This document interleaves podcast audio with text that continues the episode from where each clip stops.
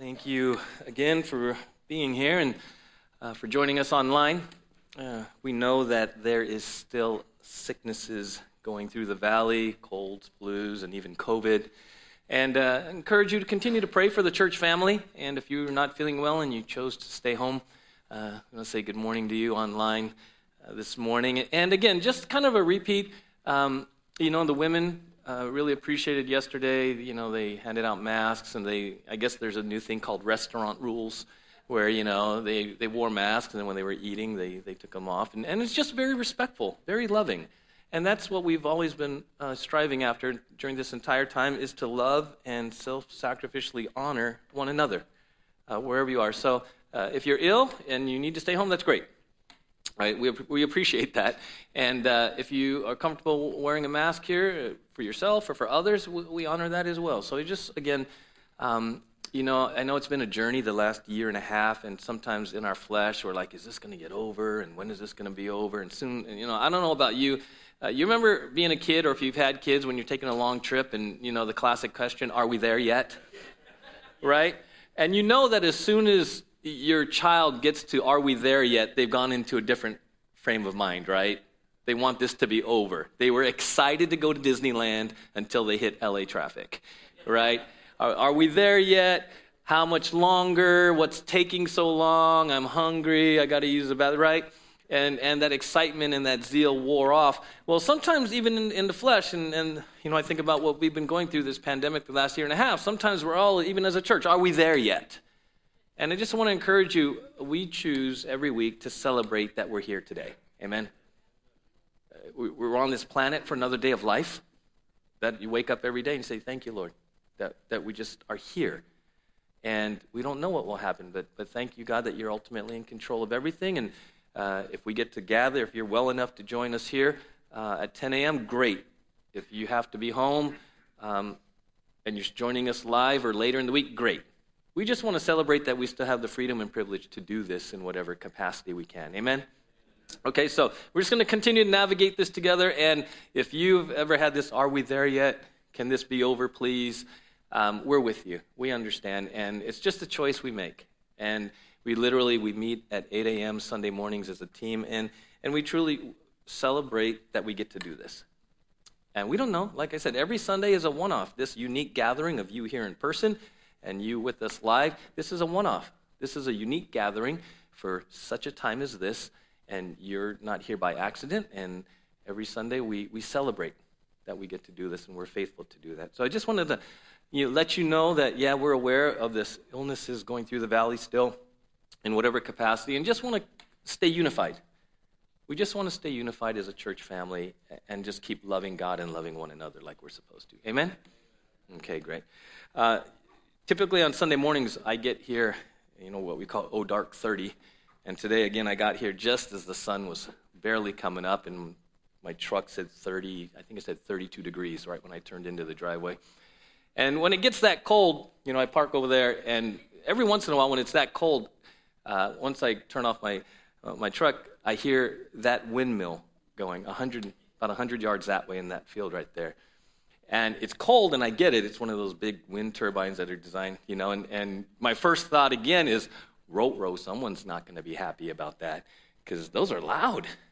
Those are loud. And, and I, I was walking in, and it just got me thinking, like, man, I wonder what it's like to live like in these houses right here when, when that thing kicks in, and whenever it kicks in, maybe it's temperature temperature triggered, right? And then it, it finally went off a little after seven, I guess, when it got into the 40s or whatever it did around here.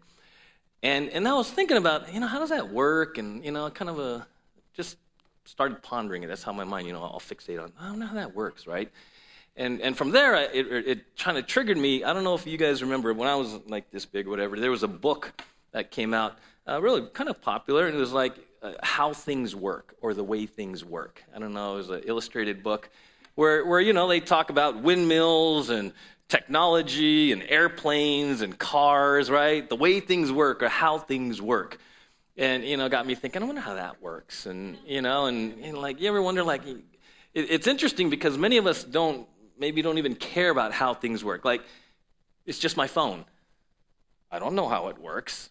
Like, how is that possible, right? I, I push a button and I can FaceTime my granddaughter. Like, how does that work? Like, you, you know, you ever sit at home and you're watching a sporting event live? And you're like, how does that work? They're like shooting a, a camera at these players, and somehow it's getting to my house in real time. Like, how does that work? Right? And then then your brain gets all fried. You're like, I don't care. Just just turn up the volume, right? I mean, like that's that's way that's out of my pay grade. I don't need to know how my phone works and Wi-Fi works and you know online streaming works. It just does, right? How many of you are like, it just does? Like that's like you know, you know. And some of you are like, I got to know everything. I want to know how. But there is a benefit to knowing how things work.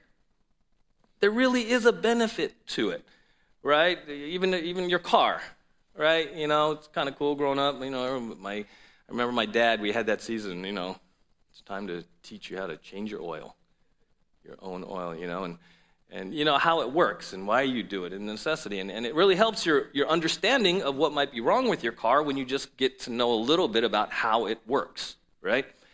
And I was thinking about that, you know, then I'm transitioning, I'm thinking about this, how it works, the way things work, and I'm like, wait, that's what we're talking about here when it comes to sanctification, spiritual growth, a lot of us may never have taken the time or thought it really important to ask yourself, well, how does this work? You know, uh, uh, quick show of hands and show of hands at home. How many of you want to be more like Jesus? How many of you want spiritual growth? How many of you would like to bear the fruit of maturity? Okay. Well, how's that work? How's that work? Because I'm guessing somewhere along you're at church because you picked up somewhere that this is a part of it. And if you read your Bible, maybe you've picked up, well, that's a part of it, and, and you're supposed to pray, and you're supposed to, and you're supposed to, and you're supposed to. But I don't know if we ever really approached it from the sense of, well, how does this work?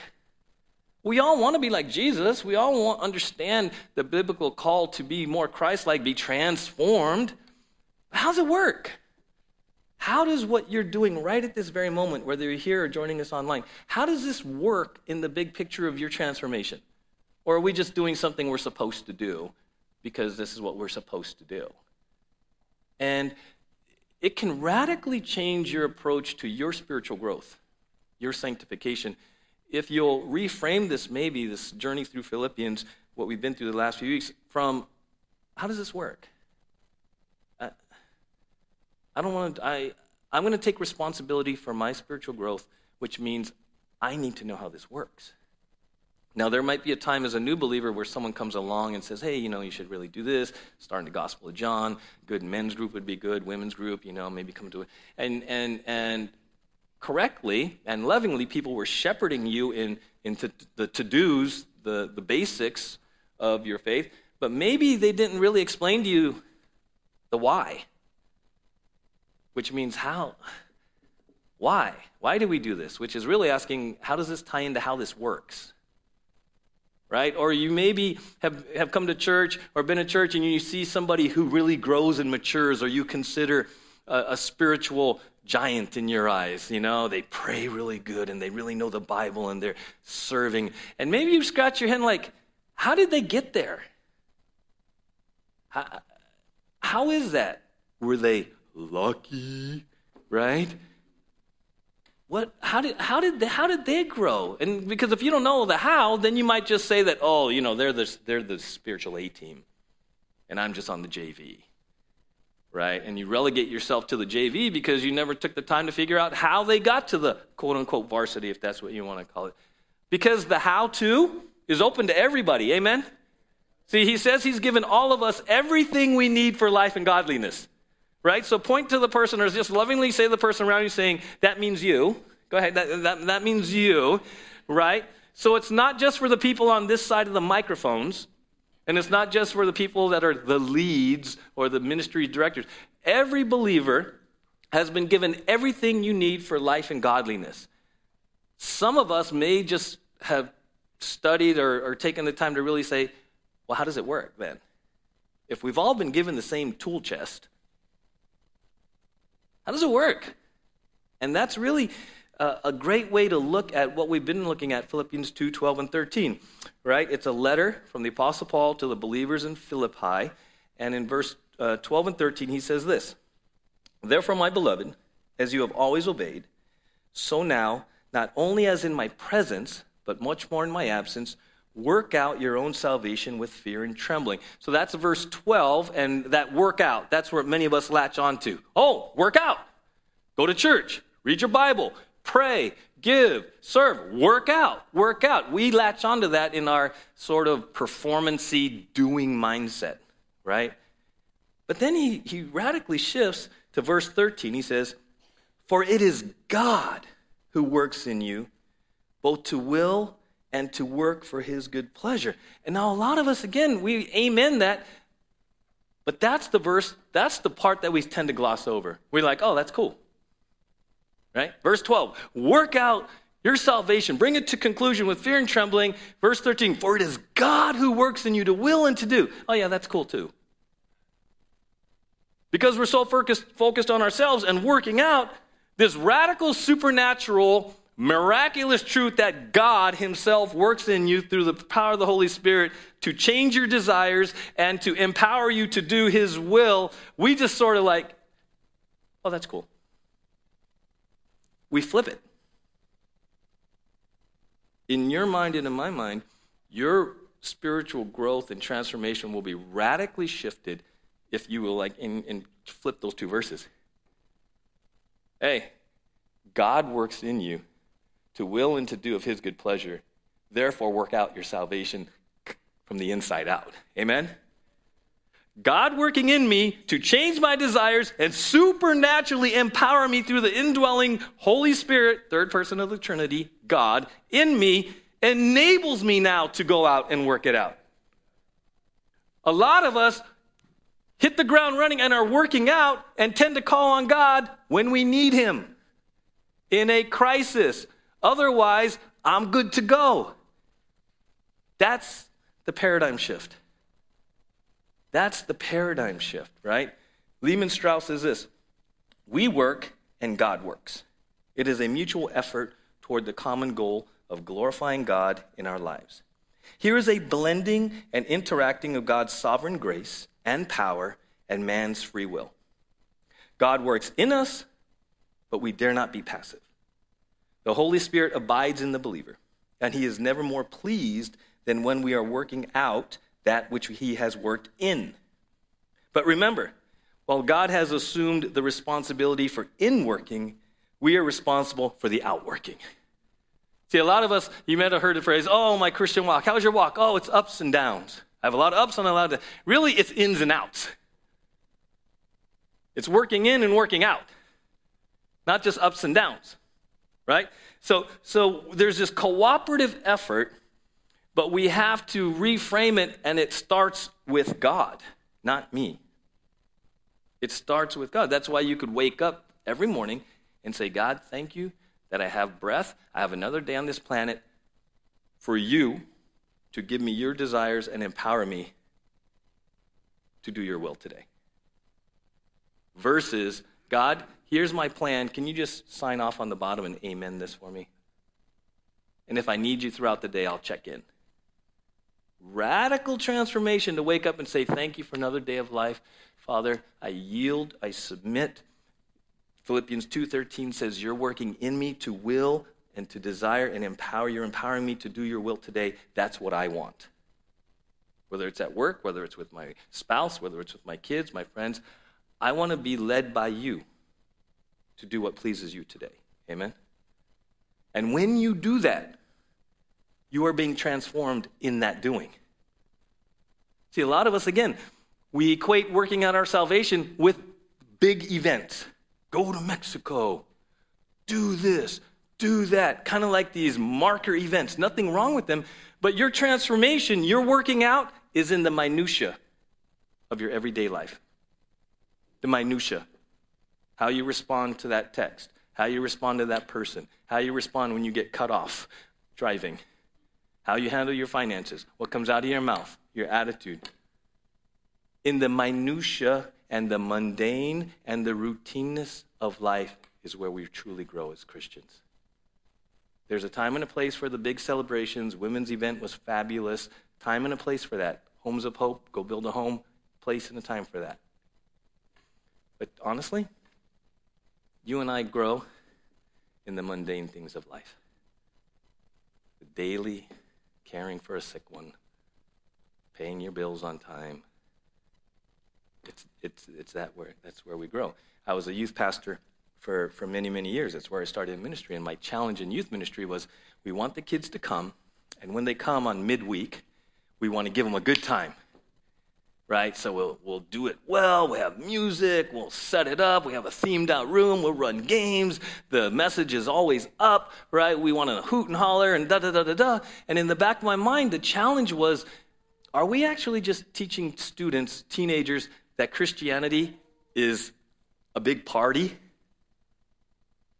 Like their view of Christianity is youth group, which means celebration, music, food, video games. Hoorah. Nothing wrong with any of it until they get home and it's mundane, boring homework. Listen to your parents. Rubber meets the road, right? And, and, and again, that was my challenge is trying to bring them and give them a, a good time. Nothing wrong with that when we're at youth group, but then trying to say, hey, but you know what? You're really going to grow in your faith when you have to go to school tomorrow and show respect and do all that kind of stuff. Well, that's the same thing with us as adults.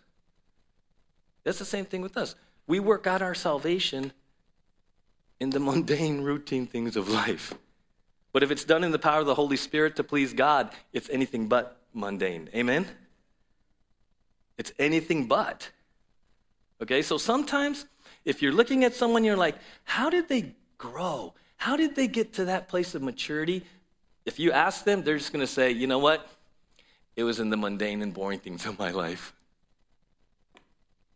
And, and you might actually be, disappointed because there was no grand visit from an angel and there was no they never heard god's voice and they never had this supernatural experience they're like ah you know what yeah how did, how did I grow? Well, I was really lousy with my money, and then I just decided to be a good steward of my money, and I grew.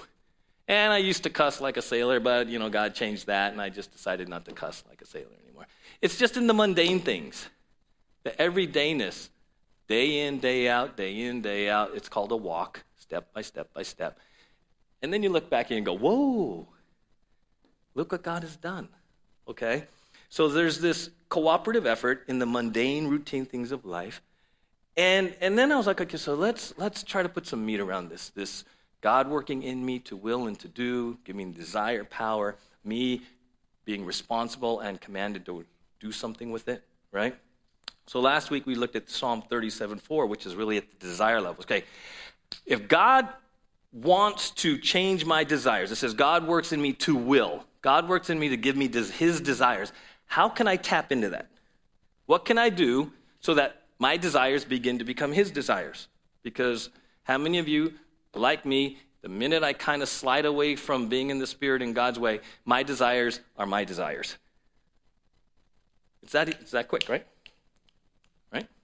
I, me, my. So we saw last Sunday Psalm 37 4.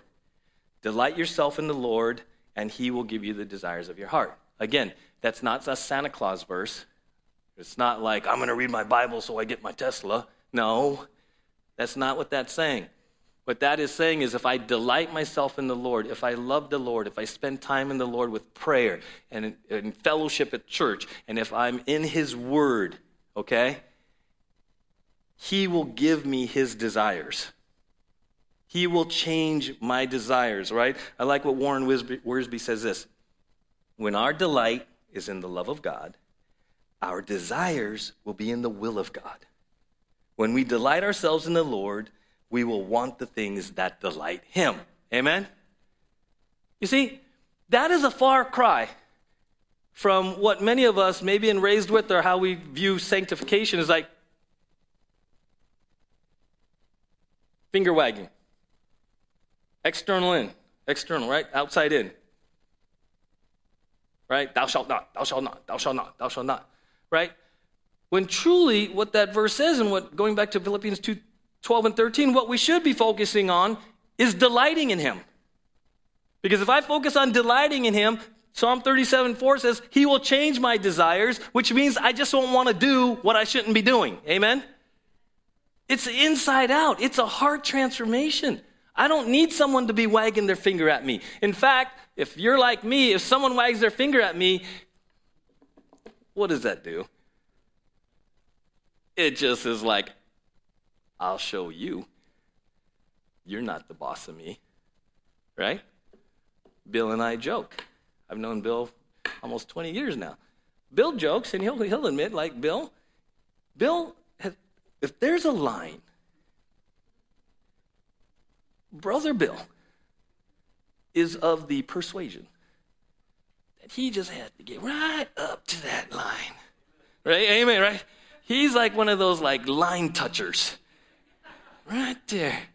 Right there. Any other line touchers in the room? Right, like when you're told, like, don't cross that line, you just you just gotta just to prove a point, right? Yeah. Well, that's kind of like I think if if you're raised with that outside in, sort of heavy handed, like finger wagging as a believer, you know, mostly like Christianity is a bunch of don'ts. What does that do? It just stirs up your flesh. That's called the law. That's what the law did. It stirred up your flesh. The new covenant gives you a new heart. You delight yourself in the Lord. He gives you a new desire, which means Bill doesn't even want to go near the line. Bill just doesn't want to anymore. Why not? Because going near the line wouldn't please God. And now he's about pleasing God. Amen? You see the radical. And now everyone has so much more freedom because I don't have to watch how close he gets to the line, and he doesn't have to do this. And we're all just doing what God wants to do. Amen? That is this radical inside out paradigm shift that we, many of us, just need to get back to the freedom in Christ. And we have been focusing, I think, so much in the church on external behaviors, okay, that we lost sight of it's an inside out heart issue. We just got to get back to delighting in the Lord loving the Lord, giving Him permission to change our desires. And if your desires change, guess what changes as a result? Your behavior. Right? You, I'll often say, you know, in counseling and 30 years of doing this, people do what they want to do. People do what they want to do. Why are you here at church today? Because you wanted to. Let's just be honest. Don't get all spiritual on me. You just wanted to. Amen? You wanted to. And why aren't people at church? I'm not talking about you alone, but people who, who aren't in church at all, why aren't they in church? Because they don't want to. Sometimes we just get we get way too thinky and spiritual about stuff. People do what they want to do. Well, if people do what they want to do, Psalm 37 4 says, I better delight myself in the Lord, so I just want to do what He wants me to do. If I'm going to do what I want to do, then I'm going to delight in the Lord, so what I want to do is what He wants me to do. And who wins? We both do. He gets glorified. And here's the crazy thing when you and I desire to do what He wants to do, and we do what He wants to do, we reap the benefit. Isn't that crazy? Again, some of us have this, I don't know where we got in this, like, obeying God is like taking medicine. Honestly, some of us have this view that obedience is like taking medicine, which means, here you go, Ernie. It's good for you. Open your mouth, choo, choo, choo, choo, choo, choo, choo, right? And you obey because it's good for you. And you almost do it begrudgingly. I, I don't, Jesus says, if you love me, you'll obey me. It's, it's supposed to be, a, obedience is supposed to be love and joy and, and you know, and, and, and yet we turn it. Where did we turn that? Okay? So delight yourself in the Lord, and he will give you the desires of your heart. I was saying, Lord, where else in Scripture can we focus on this inside out sanctification? Where else does Jesus, or maybe one of the uh, apostles, where, uh, one of the letters, where, where is there anywhere else where we can examine this desire to be godly, to bear fruit, but it being from the inside out, right? And honestly, I, I thought of John 15. Okay? Now, in John 15, just kind of set this set the scene. Uh, Jesus and his disciples, they, are, they have left the upper room. Okay, the end of John 14, Jesus says, let's get out of here. They leave the upper room where he had washed their feet, they had had a supper, right? Judas had betrayed him. That whole deal happened in John 13. At the end of John 14, Jesus says, Hey, we're going to, let's go to the garden. So they're on the way to the Garden of Gethsemane, okay? So as they're walking, Jesus tells them a story or an illustration, gives them a word picture about bearing fruit. This is what he says in John 15, 1 to 5. Hey, I am the true vine, and my Father is the vine dresser. Every branch in me that does not bear fruit, he takes away. And every branch that does bear fruit, he prunes, that it may bear more fruit. Already you are clean because of the word that I have spoken to you. Abide in me, and I in you. As the branch cannot bear fruit by itself unless it abides in the vine, neither can you unless you abide in me. I am the vine, you are the branches. Whoever abides in me and I in him, he it is that bears much fruit. For apart from me, you can do nothing. Whew. So again, it's, an, it's a metaphor, it's a word picture. Usually, when they do this, if it's a parable, there's one main point. And, and the main point of this is talking about abiding. He's talking about this dependent relationship. And out of this relationship comes fruit in our lives. And again, it's kind of like where we were, where we tend to focus on trying to make the fruit appear in our life. We all want fruit. I want to see fruit. But if we're not careful, we miss the whole point of John 15, where we become the source of the fruit. And we begin to work really hard to produce the fruit in my life. And John 15, just like Philippians 2.13 says, ah, time out. Who here wants fruit? Who here wants fruit? If you don't, that's fine too, right? If you want fruit, this is another passage that says, well, this is how it works. So if you're desirous of spiritual fruit in your life, you should look at this passage. Well, okay, I better read the instruction manual. How many of you here have a hard time reading instruction manuals? Looking at maps. Well, in maps, that's I just dated myself, right? I just way dated myself. Y'all, it's like Google Maps and Siri, right? Back in the day, how many of you had trouble looking at a map? Directions, right? Instruction manual. Ah, I just figure it out. I just figure out. I don't need to read, you know, that instruction manual in five languages. right? Well, a lot of us are like, I don't need the instruction manual. I got this spiritual fruit thing. Right? I got this. Well, this is this is instruction manual. Philippians 2, 12 and 13. It's instruction manual time. So what does that mean? You have to sit down Take a deep breath. For some of us, stop pouting and say, okay, how does this work? Okay, how does this work? Well, this is how it works. And we're going to walk through this. Uh, we're, not, we're going to do a couple verses today, and, and next week I think we'll, we might finish because this is so foundational. Philippians 2 12 and 13. Those great memory verses, you gotta you got to understand. It's just as important as John 15 in how this works. You're a young believer, if you've been walking with the Lord for five decades, this is how it works. And a lot of us, we don't have joy. We're spun up under works. We're, we're spun up under fear and duty and obligation. You're living in fear. You're not experiencing the abundant life Jesus wants for you as a believer because you never took time to figure out how it works and then operate under the guidelines. Okay? So Jesus says in verse 1 I am the true vine and my Father is the vine dresser. The true means genuine, real. I am the true vine. It's a, it's a statement of his deity, of him being Messiah. Okay? The vine's the root or the trunk, it's the part of the grapevine that comes out of the ground. Vine dresser, defined as one who tills. This is the expert. Okay? And so you get the picture. I am the vine, here's the vine dresser. What is the goal? Fruit. Okay, don't very important. Because if I were to ask you, what is your goal? How, what is your goal as a believer? You being here should fit the bigger picture. This isn't the end all. But a lot of us, if you've been with uh, a believer for any length of time, church, prayer, and fellowship, let's just say that, those three become the end all. They're no longer part of bearing fruit. You're not pursuing fruit. You're not doing it to stay abiding in the vine. You're doing it because you're supposed to. This is no longer part of a bigger vision in your life.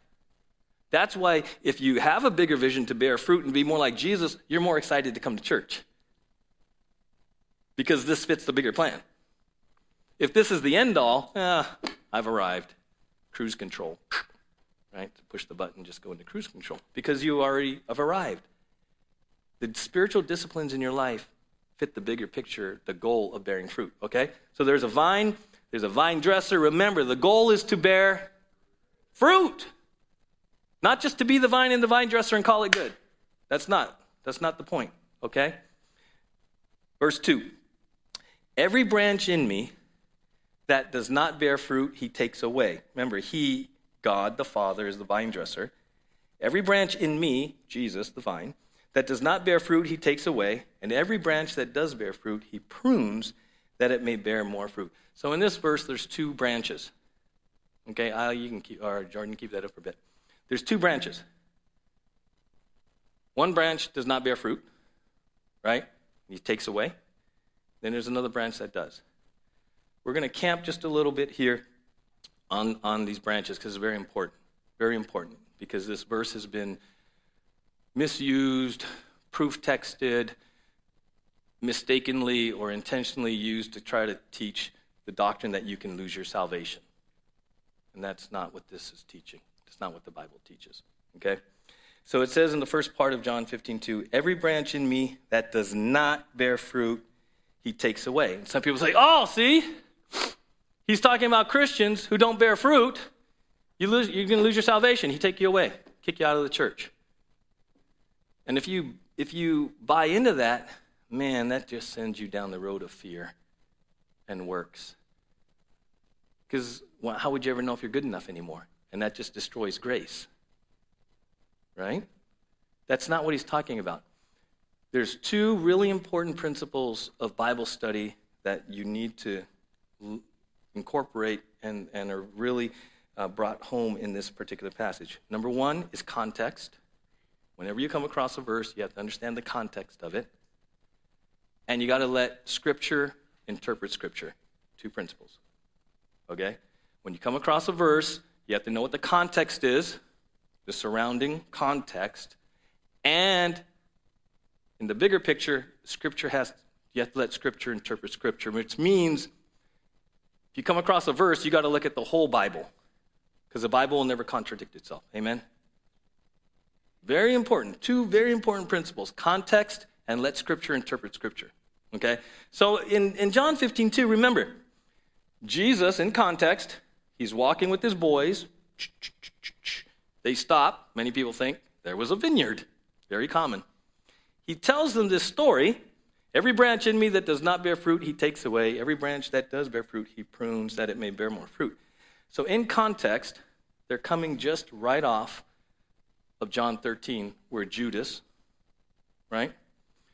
Judas had betrayed Jesus, and Jesus had called it out hey, one of you are going to betray me, right? So, in verse 3, right, we get this clue as to how to properly interpret this passage. In verse 3 of John 15, it says this Already you are clean because of the word that I have spoken to you. He's speaking to his disciples. But in, in, context, very important. Already you are clean because of the word I have spoken to you. He's speaking to everyone but Judas. He's not talking to Judas here. Judas had already left. Okay? In John 13 10, look at what he said. Jesus said to him, The one who has bathed, he's talking to Peter, the one who has bathed does not need to wash except for his feet, but is completely clean. And you are clean, but not every one of you. Talking about Judas. For he knew who, who was to betray him. That's why he said, Not all of you are clean. Okay? So what's the point? The point is in the context of this verse when Jesus says, Every branch that in me that does not bear fruit, he takes away. He's talking about Judas. He's talking about Judas. Okay? He's not talking about solid, saved, born again believers being taken away because they lost their salvation. That's not what he's talking about. Okay? He's talking in reference, in context, he's talking to Judas. Now, the other principle of let Scripture interpret Scripture, the Bible does not teach that believers can lose their salvation. Okay? John 10. My sheep hear my voice, and I know them, and they follow me. I give them eternal life, and they will never perish, and no one will snatch them out of my hand. My Father, who has given them to me, is greater than all, and no one is able to snatch them out of, my, out of the Father's hand. Ephesians 1. In him you also, when you heard the word of truth, the gospel of your salvation, and believed in him, were sealed with the Holy with the promised Holy Spirit. Amen? You're sealed. Look at this. Who is the what? Guarantee of our inheritance until we acquire possession of it to the praise of his glory. When you put your faith in Christ, you are sealed with the Holy Spirit, who is a guarantee of your salvation. Amen? Okay? Romans 8 38. And I am convinced that nothing can ever separate us from God's love. Neither death nor life, neither angels nor demons, neither our fears today nor our worries about tomorrow, not even the powers of hell can separate us from God's love. No power in the sky above or in the earth below. Indeed, nothing in all creation will be able to separate us from the love of God that is revealed in Christ Jesus our Lord. Amen. So there is the security of salvation. There's other verses. Okay, so John 15, 2 is not a lose your salvation moment. He's speaking about Judas, and that's confirmed about the security of your salvation is confirmed letting Scripture interpret Scripture. Amen? We good? Okay. So then you're like, but wait, what's the application? Well, he's kind of talking about here. Wasn't Judas hanging out with him for like three years?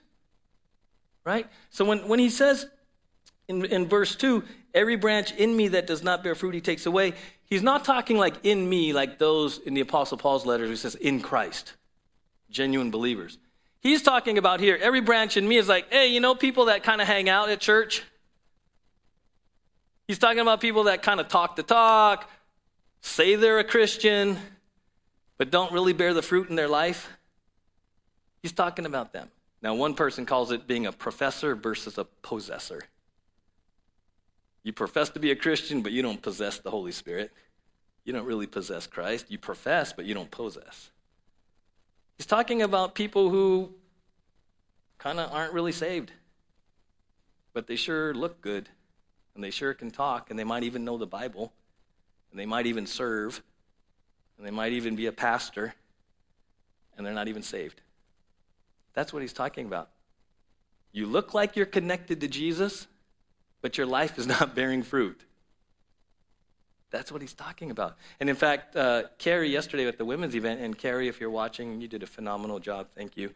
Carrie spoke about her journey and Yarrow's journey that when they first met, they, they got in their process of getting to know each other, they found out that they had grown up in the church and were familiar with the things of church. But she was, she was very honest. She said at that point we weren't saved. She called them cultural Christians. And then in her journey, she shared with the ladies where she came to faith.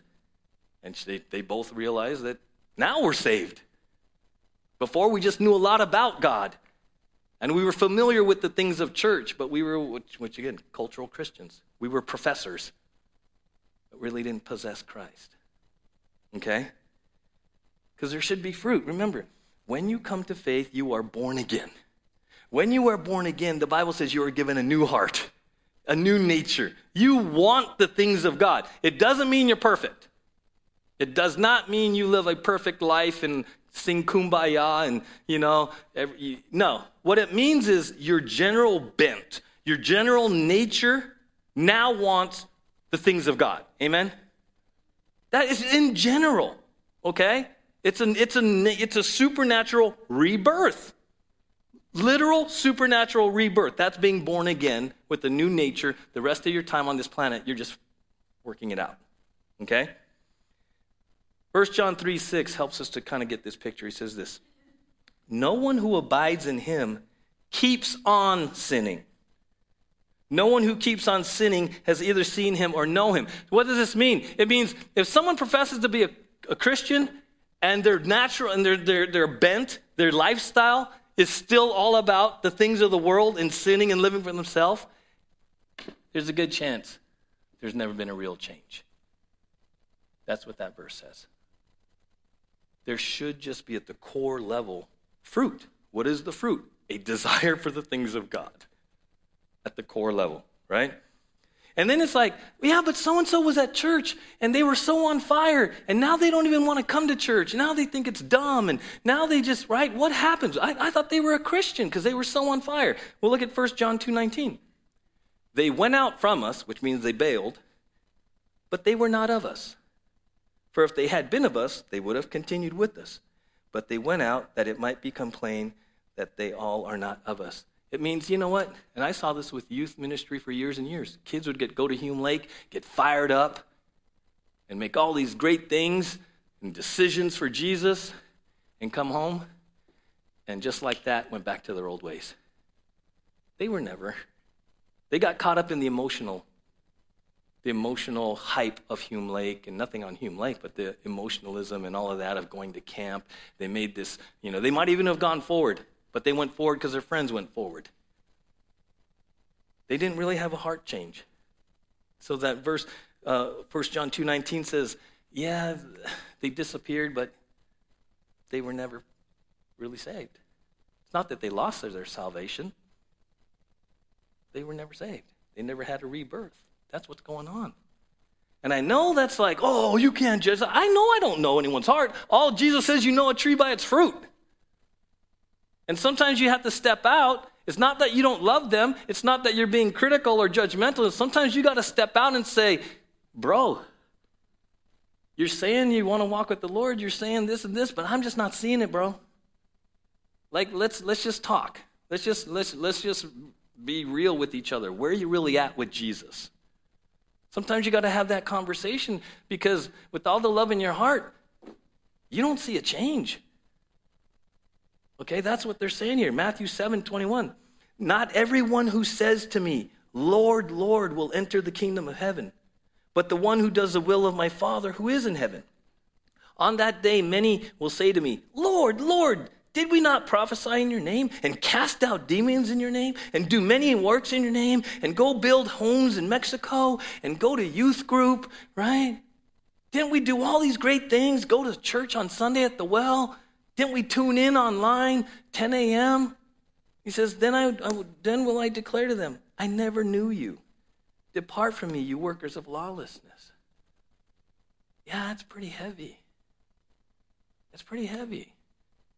And so there is a moment, right, where, where later, when Bill takes us into the time of communion, the Bible says, examine yourself. Not in fear, but just examine yourself. Right? Lord, where am I with you? And, and it's not, you know, again, it's not a perfection trip and it's not like designed, oh gosh, I sinned yesterday. Maybe I'm not sin-. No, no, no, no, no, no. It's not about getting wound up in fear and all that kind of stuff about, oh man. No. It's just about being real. And that's what he's saying. Every branch in me that doesn't bear fruit takes away. Jesus just real honest because they, they looked like they were connected to me, but they weren't. And how do you know they didn't bear fruit? Okay? But then he says, okay, and, I, and, and we're going to move forward. He says, Every branch that does bear fruit, he prunes that it may bear more fruit. Okay? Now, this is really important. Every branch, believe believers, genuine believers, right? In process. If you're bearing fruit, something's about to happen to you. What? You're about to get what? Okay, you're about to get whacked, right?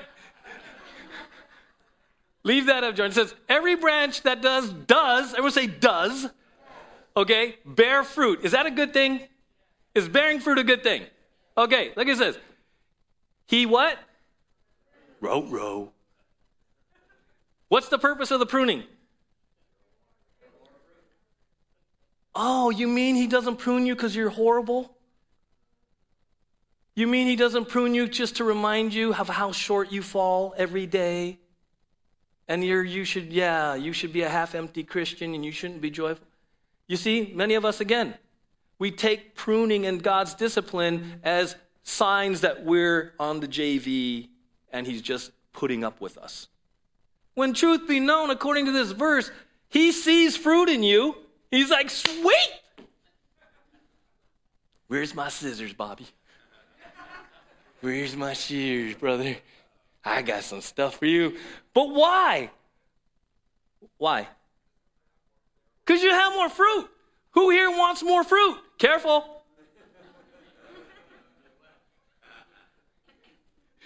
Fruit's not coming with the shears. it's a good thing. Excuse me. It's a good thing. Amen. It's a good thing. We should embrace the pruning because Father sees something in your life. And not only does he say, hey, good fruit, just stay there. He's like, hey, good job. I see fruit. I see more potential in you. I see more potential in you. I see more potential in you. Kimmy. right? Now, what's, what's interesting is that this word prune, right? You said, what'd you say? Snip, snip, or whack, whack, whatever it is. A lot of us think of pruning as just like, right? That's not even really what it means in the Greek. It's fascinating. It's fascinating. So, Father, the vine dresser, it says he's going to prune every branch that does bear fruit so that it bear, it's all good, right? Now, what's interesting is the word prune actually means cleanse. Yeah. Actually means cleanse. And and and it's crazy because I thought before, right? Oh yeah, prune that means cut, cut off things, right? And and what he's saying in this verse is that he's going to prune you, but it's a cleansing. It, it, it's a purifying process designed to get you to bear more fruit. There's a great purpose behind it, right? And and you know, it's interesting when you're a pastor the things that you end up learning that you never thought you would learn. So I'm studying this and I'm going down this alley and next thing I know I'm studying about how to grow grapes. Like things I never thought. So so it's amazing because I love the word of God. The word Prune is to cleanse, to purge, to cleanse from filth or impurity already, right? That's pruning. That's what this means. That's the word, to cleanse. And so I'm doing more research, and what happens is if, if, grapes and like other plants, right? There's the vine, and the branches come off it. Well, in the spring, these little shoots grow up, right? Little shoots. If you, some of you like are gardeners, you know these little shoots that grow up. These little shoots are called suckers. They're called suckers.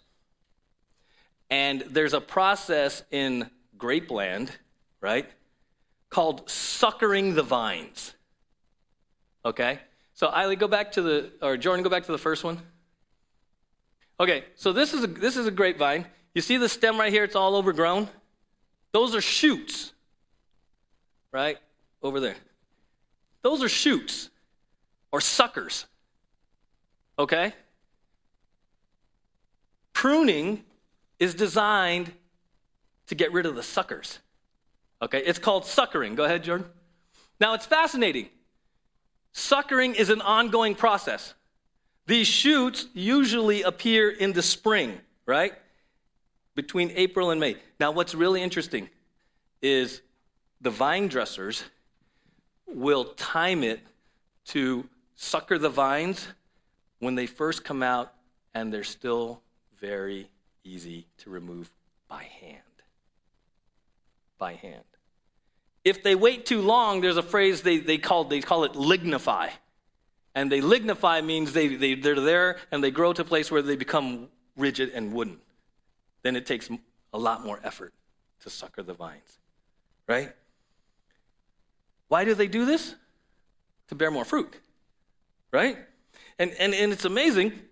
There's this process, right? Go ahead, Jordan, show the last one. There's a before and after. The one on the left, you see the vertical. There's the before with all the suckers and all the shoots. And then afterwards, it's been suckered. They suckered the vine. You see how it's cleaned up? It's all cleaned up, right?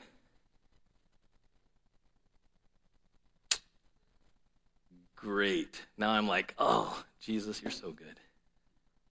Because, Father, sees each one of us. And he wants to cleanse us from the suckers in our life. Because what do the suckers, what do, what do the shoots, the suckers do? They steal away the nutrients. They're stealing away things from the fruit. They're draining, right? They drain, they take away nutrients and things that are necessary to bear fruit. These suckers, these shoots need to be removed because they're a drain. And so the question for us this morning is what or who, what things in your life are the suits and the shuckers? The shuckers are the, the suckers that, that, that need to be removed. We've all got them. If you're honest, social media, entertainment, people in your life, they're not helping you bear fruit. They're actually they're draining you. They're taking resources, energy, spiritual food, and it's hindering the fruit in your life. I mean, this is one of those moments where it would be pretty hilarious if we could put on the vine glasses. You know, and, and you know, Bobby, I, you know, I love you. I'm just going to use you. And all of a sudden we look at Bobby through these lenses like, whoa, Bobby, what is on your arm, bro? and we got all this stuff all over us, right? And we're like, dude, you really need to sucker the vine, Jai, because whoa, right? You, what are you? And you're wondering, like, why, why aren't I growing anymore? Why, why do I feel stagnant? Well, maybe you just got 10,000 shoots that have grown up and you weren't diligent to get them before they hardened. Right? The vine dresser for, from spring, they're getting them because they keep coming, but they get them before they harden. Because then you might need something bigger. And I wonder in our life, we just kind of get in routine and things come in and people come in and we develop habits. And in the end, if we were to look back, they're suckers. And we wonder why I'm not bearing fruit. Well, you might need some pruning. You might need to go through some pruning. Why? So you can bear more fruit. It's a good thing. It's a good thing. Some of us, you know, it's the end of the year, okay? And, and, whether or not you use this to seek the Lord for a vision for 2022 or a reflection, some of us, as 2021, you might have to do kind of like a sucker assessment here. It's, it's, it's an agricultural word, so I'm just going to keep using it. You might need to do a suckering the vine retreat where you like are honest and say, Father, can you show me the things in my life that are sapping, that are, that are taking away from you bearing fruit? And here might be a hard thing. They might not necessarily be bad things. I'm not talking evil, wicked things either.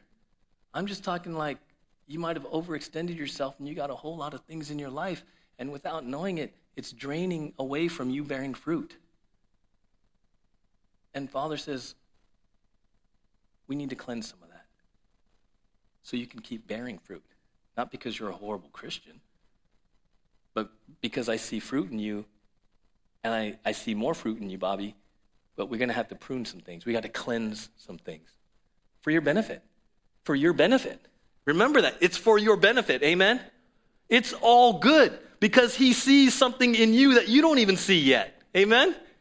He sees something in you that you don't even see yet. So he wants to take you through a process to get you to where he sees you.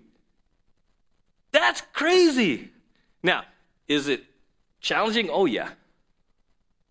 Right? And how will he do that? Primarily through his word. Power of the Holy Spirit. Hebrews 4:12. The word of God is alive and powerful. It is sharper than the sharpest two-edged sword, cutting between soul and spirit between joint and marrow. It exposes our inmost thoughts and desires. Word of God, living and active, right? I love 1 Thessalonians 2.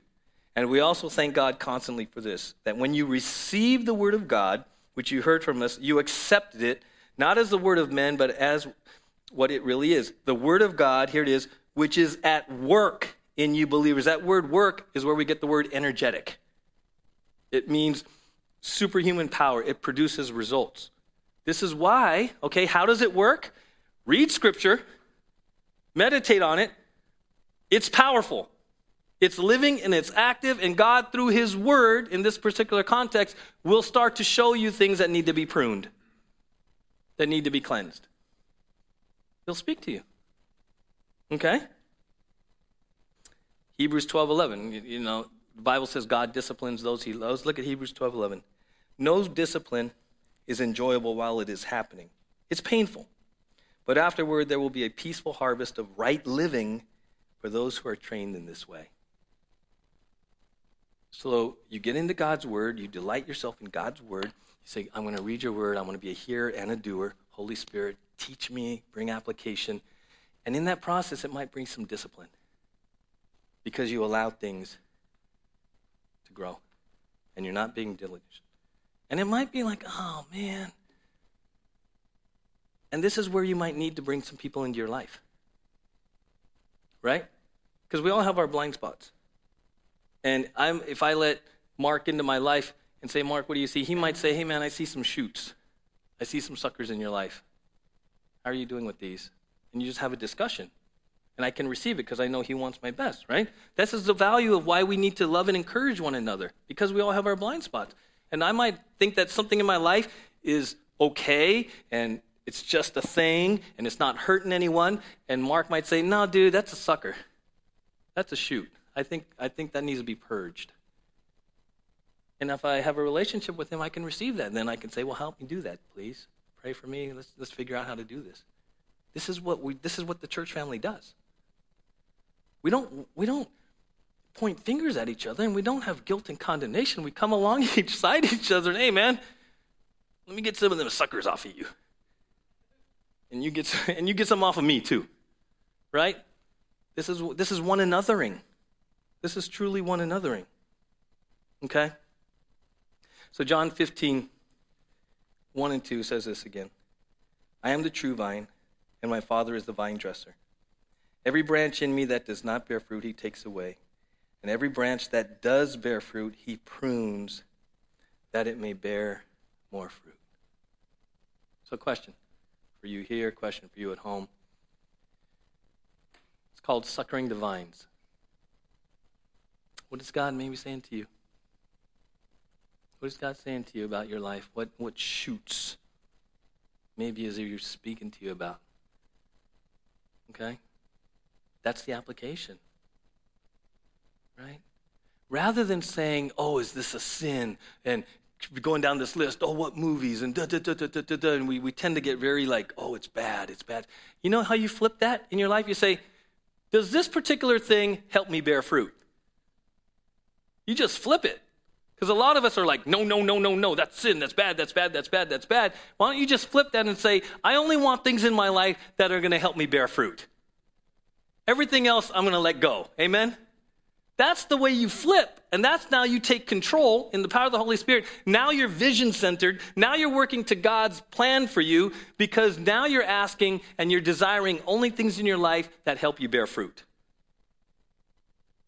It's not a list of thou shalt nots. It's like, this is all I want. And now you're empowered to say no to certain things.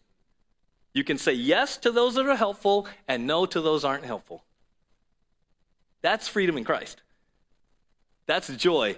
Now you're pursuing Christ likeness because you're now focused on allowing things in your life that only help you bear fruit. People, things, right? Eh, okay, so just again, take time. End of the year, take time. Know that God has a plan for you. He sees fruit. Remember, every branch that does bear fruit. So if He wants to prune you, it's because He sees fruit. And He just sees more in you than you might see today. Isn't that phenomenal? He wants to prune you so you bear more fruit.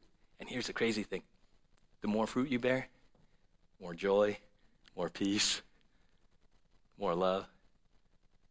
You will reap the benefit of the pruning in the abundant life that Jesus wants for you. Amen? Let's pray. Father, thank you.